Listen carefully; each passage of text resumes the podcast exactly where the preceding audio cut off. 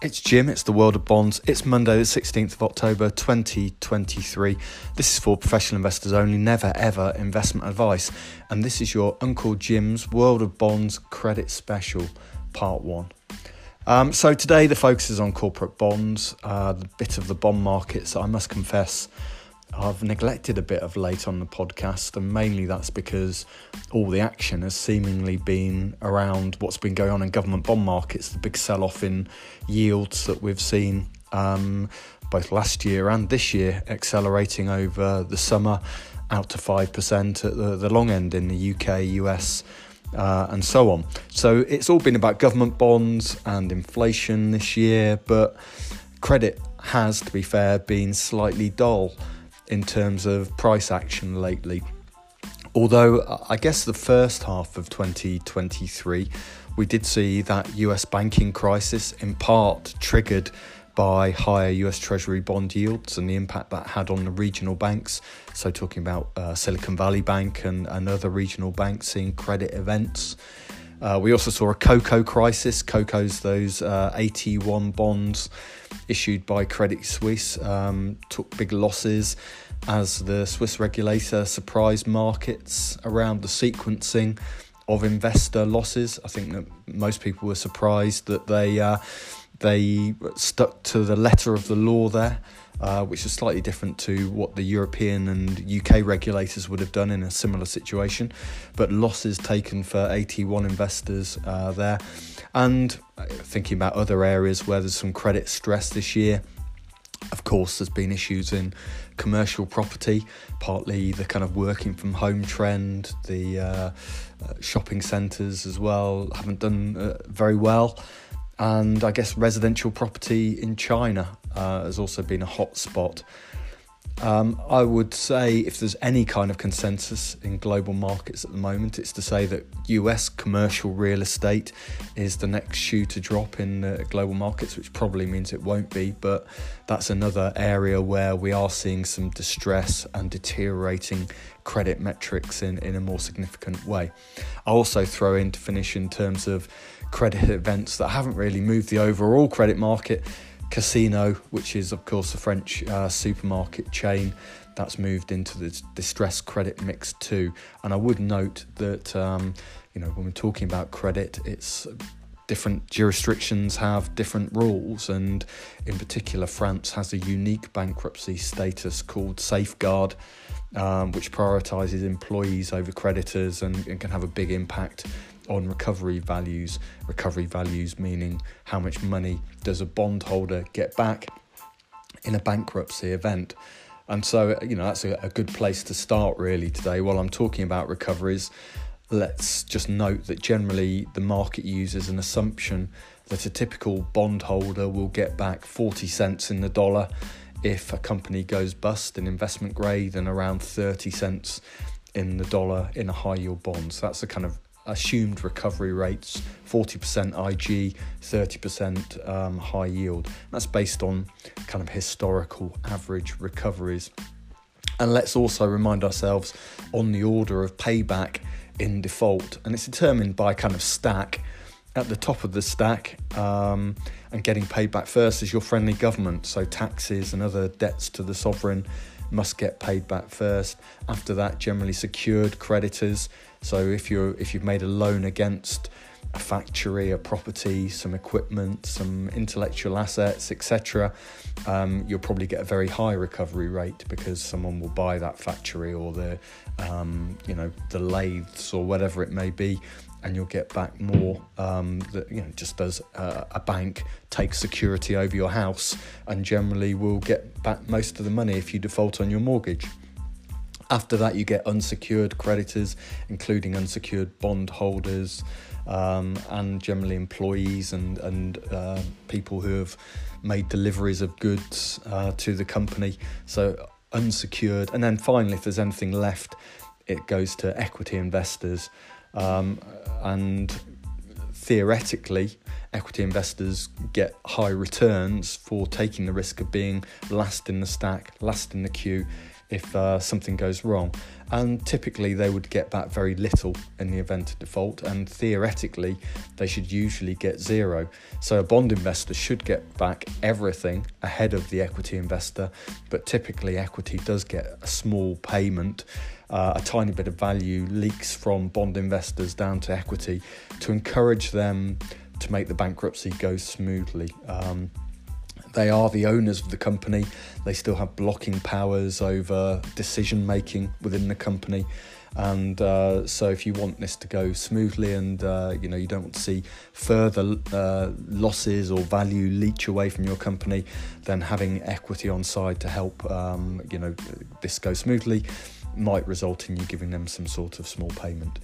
And I mentioned returns. You can see that the higher up the stack you are, the safer you are, and the lower your prospective returns. So bond yield should be lower than equity returns over a long period of, of time, and less volatile um, asset pricing too. So let's start with credit special. This credit special by looking at what implied uh, returns are on corporate bonds relative to government bonds. Um, government bonds are so-called risk-free asset, although, as, as I'm kind of alluded to earlier, it doesn't feel like it this year or indeed last year.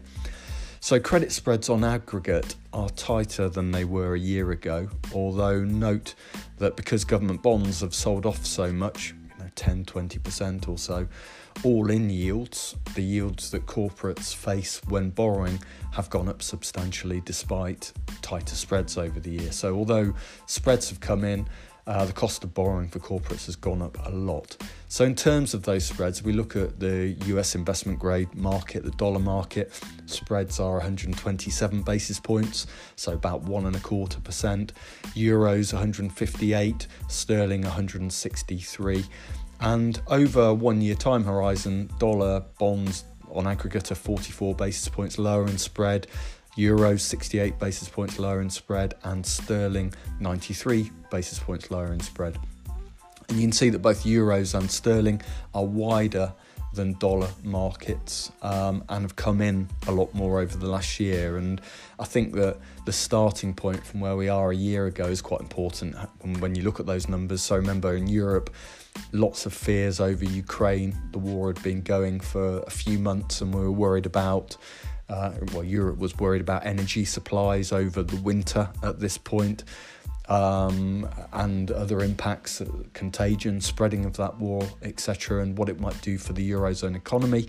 So that led to widening that's you know been reversed by more than the the US market. So Euros have done relatively well over the last year because some of those fears dissipated. We had a warm winter, etc. And in the UK, obviously, roughly a year ago, right now, was Trussonomics and the big LDI sell off in sterling assets. So the, the, the stronger performance from sterling and euros is partly a kind of where we were a year ago now.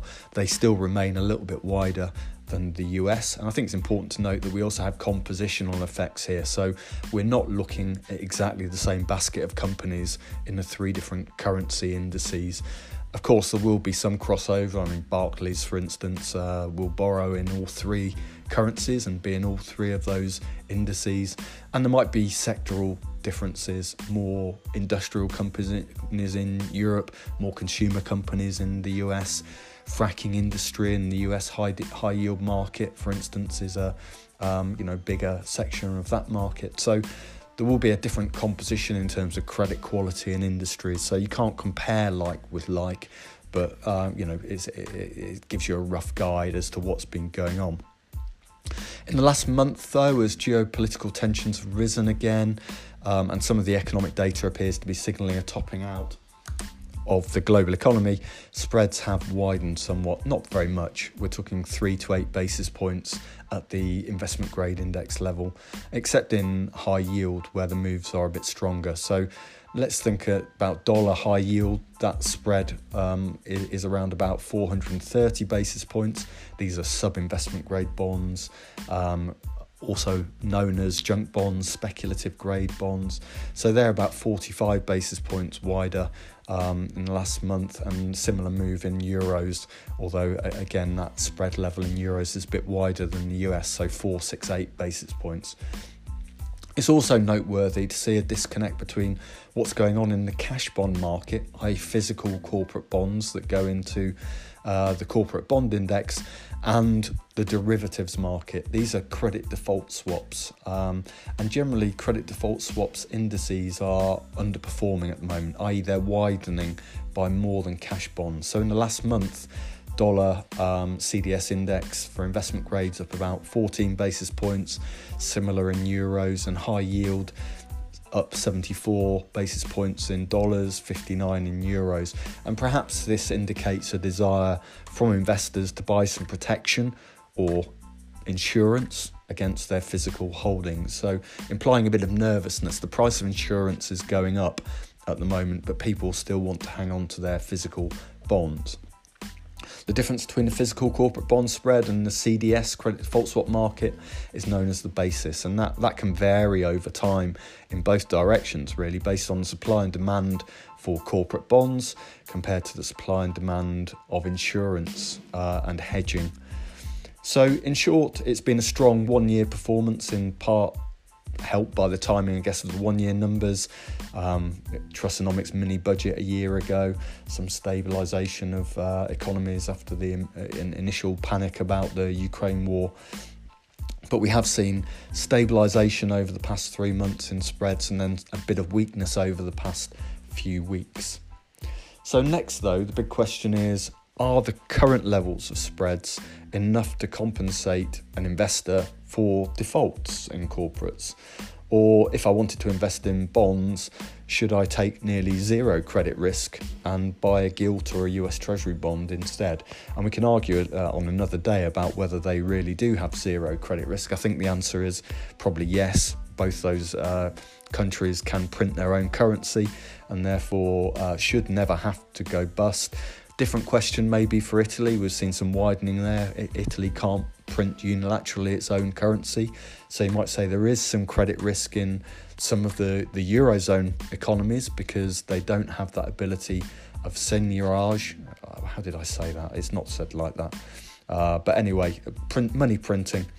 Um, so uh, they can't do that. Gilts and treasuries can. So it should be nearly zero credit risk. But even with that, their credit ratings can and probably will still be downgraded over time. And you know, Moody's and Standard & Poor's have warned about that.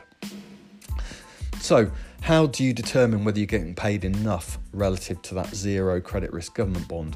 Well, what you can do is you can take the spread. We talked about those spreads earlier, one and a quarter percent dollars, one and a half percent euros, and ask whether it's juicy enough to compensate you for the losses you expect to occur.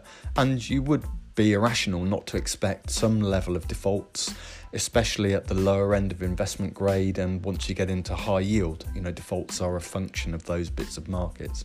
In fact, I, I um, shake my head when I hear investors sometimes um, say, Oh, we've never had a default in my bond fund, in this bond fund, X, Y, and Z yeah, I, I, think that doesn't imply investment greatness. Uh, quite the opposite. Um, it does imply that they've sold their distressed bonds before the official moment of default, which usually comes months, even years after the company plainly is in difficulty and plainly in distress. So markets will quickly mark down bond prices to 10, 20 cents in the dollar, and that will flush out this kind of desperate sort of seller who wants to say they've never had a default, um, allowing hedge funds or distressed debt investors, longer term corporate bond investors, uh, those like us with restructuring teams and people who can go and do the legal work and sit on restructuring committees etc and that can you know it's those people that will drive that value back up towards 40 cents in the dollar, higher, even 100% in some cases. So, um, you know, defaults will happen. You need to be well diversified uh, so you don't land on a selection of landmines. But the basic maths you could do is to say, well, if the market's got that spread of 158 basis points for euro investment grade over government bonds, then I can afford to experience credit losses of about 1.5%, 150 odd basis points to credit events before I would have done better being in a government bond over the course of a year. And add to that, remember I said recovery rates are 40% on average for investment grade. I'm going to call it 50% for my mental arithmetic uh, skills. Then, assuming that the default rate is, say, 3% over the course of the year, um, I'll, actually going to recover half that 3% that takes it down to only loss of 1.5% that makes me uh, bang on my credit spread. So um, I'm still even versus a German Bund, for instance, even on a 3% default rate, given a 50% recovery rate and, uh, you, you, know, um, actual losses of 1.5%, given where spreads are. So then I can look and say, well, actually, is 3% a likely default rate this year for Euro investment grade? And the answer is probably no. It looks high uh, compared to history and expectations. So, the biggest secret of corporate bond managers is that this is almost always the case. You almost always get overcompensated uh, for defaults uh, in credit. And so, if you are well diversified and you're, you're holding on for a long time through um, emotional, irrational spikes and troughs of, of bond pricing, then you should do well, even accounting for bad years like 2001 when the tech bubble burst and all those uh, cable TV company high yield bonds went bust, or the GFC when the banks all got into difficulty. So when I look at all the credit rating buckets at the moment from say AA, the highest investment grade ratings. There aren't really many AAAs left in investment grade. There aren't all that many AAs, to be honest. Down to the lowest rating for um, a surviving high yield bond, triple C rated. Um, I can see what the expected cumulative default rates implied by spreads are. Um, and I can assume 40% investment grade recovery rate and 30% high yield one, and say over the next five years, what um, what is being priced in by the current levels of spreads. And so uh, I'm going to go through the ratings buckets and say over the next five years, the market is saying that AA rated bonds are going to experience cumulative losses of 6%, uh, default rate, sorry, single A's 9%, triple B's 13%, double B's 20, single B's 28, and triple C's 53%. So it's saying basically a flip of a coin when you're investing in a triple C rated bond, whether there's a default or not over the next five years. And then we can look at what historical average default rates have been over uh, five year periods. And so for double A's, it's almost at zero. For single A's, it's less than 1% or roughly 1% triple B's 2%, triple B's starts to ramp up. So this isn't a linear scale. You'll see that it's exponential, and especially once you get past investment grade into world of sub investment grade, it goes exponential.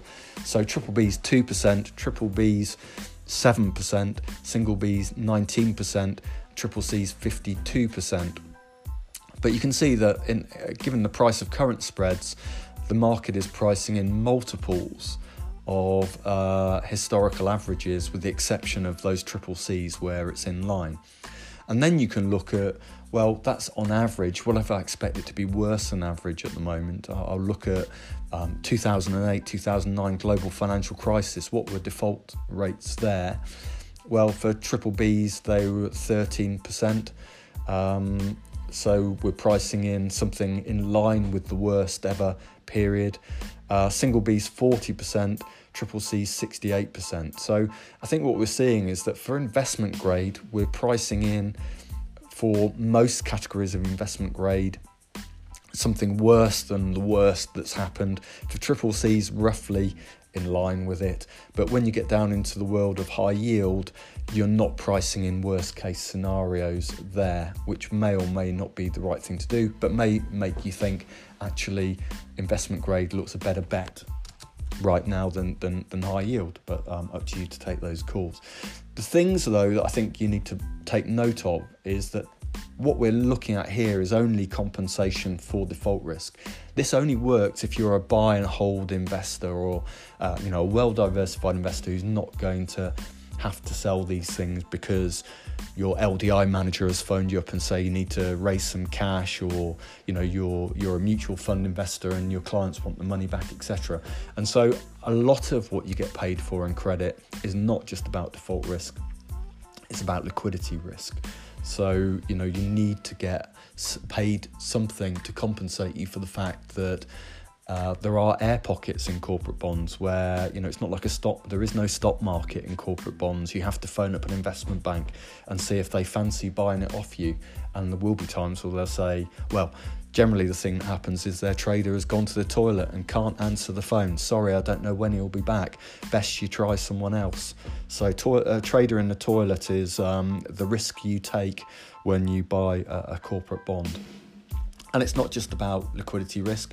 The other thing that might change is um, about recovery rates. So, um, recovery rates could be higher or lower than those 40 cents, 30 cents assumptions that we have. And some people are predicting that weak lending standards in recent years, especially in the US leveraged loan market, might result in lower aggregate recoveries than we've seen historically. So, if 40 is actually 20 and 30 is actually 10, then uh, that changes your maths and makes a lot of those rating categories a lot less attractive in terms of the spreads that you're getting. And covenant protection is really important for bond investors. Um, what can management management of these companies do that might be disadvantage, disadvantageous for lenders um, like us as uh, corporate bond investors? So could do things like pay themselves high dividends, high you know coupons coming out to sorry high you know equity payments, share buybacks, etc. They can take on excess borrowing, and, and, covenants are designed to protect bond investors from um, management doing stuff like this.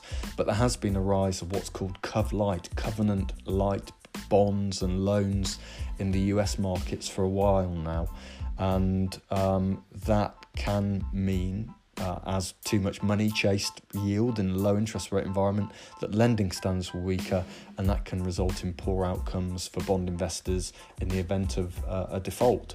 And they might find the company, the equity, steals more money away from you if you're structurally subordinate. That's one for another day. So, that's what's in the price at the moment. Uh, it looks reasonable value compared to historical defaults, worst case defaults. As I say, with the with the caveat that high yield doesn't look quite as good as investment grade. But what about fundamentals? How are corporates doing? Um, I am running out of time, so I won't go on forever. But th- but this will have to be a canter. Therefore, companies have been doing fine and that's partly because they've locked in borrowing at low levels post the GFC, COVID, um, but things are deteriorating and somewhat starting to look a bit stretched on that front. So in, in August, S&P, one of the two big credit rating agencies, Moody's being the other, other uh, reported the highest number of new global defaults since 2009. So 16 global defaults in uh, August. On average, in August, there are under nine defaults, and there are now 107 defaults for the year. S&P expects sub-investment grade defaults to hit 4.5% in the US next year, 3 and 3 quarter percent in Europe by the middle of next year too. Bankruptcy filings are up dramatically since the Fed started hiking uh, in the first quarter of 2022, so they're up two and a half times and rising. And we are seeing weakness in sectors like consumer discretionary, healthcare, and industrials, mainly in the, the former, though, you know, media and entertainment seeing uh, particularly high uh, distress at the moment. The big driver in this credit metric deterioration is really around interest bills, as you would expect. So, interest cover is a metric that measures the earnings of a company compared to how much is going out the door to service its debt. Um, earnings, we measure it by something called EBITDA, earnings before interest, tax, depreciation, and amortization. Um, a bit of an accounting uh, feast for an accountant, if uh, you know, it is a number that is not particularly pure. It, it, lots of you know can be manipulated by companies somewhat. So um, some people prefer to look at pure cash or pure revenues and other measures, but nevertheless, it, it is kind of an industry standard. I remember when rates were down near at zero in COVID, that EBITDA to interest uh, payment ratio was up at 16%. Really, very, very, very healthy. Um, it was easy to service debt. It's now fallen back down quite aggressively to around 12 times, and is still heading downwards. The, the post global financial crisis low was at 10 and three quarter times uh, EBITDA to interest payments. Barclays research um, that I'm reading just now shows that to preserve cash, many corporates have ditched their buyback schemes for shares. So, share buybacks was a way that they were kind of losing cash. They now want to preserve cash. So, lower uh, buyback activity from a number of companies, also cutting dividends in a number of cases, and um, cutting capex, which isn't necessarily good news in the long term. You know, if you're cutting how much you spend on capex, your future growth is going to be lower capital expenditure uh, either to replace worn out equipment or to invest in new technologies, including AI, robotics, etc. If you're not doing that anymore, uh, that might bode badly for the future. So those those things are down. Uh, the other canary in the coal mine for credit investors that always gets attention is the so-called maturity wall. Um, maturity wall is a kind of uh, aggregate measure of when companies are going to run out of money? When do their bonds all mature and when do they need to roll over that debt? And when you historically get a concentration of debt rollovers in a particular period, and normally this will be because, because companies all borrowed at the same time five years previously or three years previously. Um, so if companies all borrow a lot at the same time, that debt all matures at the same time, and, and the happy days when they all borrowed at the same time you've got to hope that there's still that demand for bonds uh, when these bonds mature, because otherwise you, are all going to be scrabbling over um, the same, you know, the same investors who may or may not want to put their money back into you uh, again. So, credit investors are currently worrying a little bit, especially for high yield markets, about 2025, 2026. And of course, a smart CFO in any of those companies will look at that maturity wall and say, I want to get my borrowing done before this big maturity wall hits when everyone comes to market. So, all the smart CFOs, which they'll all think they are, will start borrowing in 2024. So, soon we're going to see companies start coming back to the market to refinance the, those big uh, borrowings they took out when rates were zero, and they're going to be borrowing at much higher levels and near record percentages of the market are going to need refinancing at these much higher interest rates. So I think I need to make this part one of a two-parter or something like that because. Uh, I'm going to say to be continued because there's a lot more to talk about. Maybe next week I'll come back to this. In particular, we haven't really discussed financial credit, which is currently the bit of the market that people really like, I think. So, generally, financial credit has wider spreads than corporate credit. Um, is that rational? Really, um, you know, what, what's that imply? If a, a bank has to borrow a higher number than a corporate, it's not going to be borrowing at a higher number to then lend to that corporate. So that doesn't seem very sustainable for bank spreads to be wider than corporate spreads, but but they are. And this is despite actually things that are quite helpful for banks. So NIM, net interest margin, um, what it takes, the, the, the rate it's paying on its deposits relative to the rate it's lending money at is pretty wide. You know, it's been been um, been rising in a rising interest rate environment. It was difficult for banks when rates were all at zero. Um, it, the perceived wisdom is that raise, rising rate environments is better for banks to re-establish this net interest margin. And we saw some really good US bank numbers out recently. So JP Morgan profits just out uh, for Q3, they're up 35%. Citigroup profits also. Wells Fargo also up. I think got some more banks reporting um, this week. Have we Bank of America, Goldman Sachs on Tuesday, Morgan Stanley on Wednesday. So you know the money centre banks at least so far that have reported are reporting good profits loan losses haven't yet gone up as people as people perhaps expected um, so maybe uh, we need to talk about banks a little bit more. So we will be back. I hope you've enjoyed part one of this credit special. Have good weeks. Bye.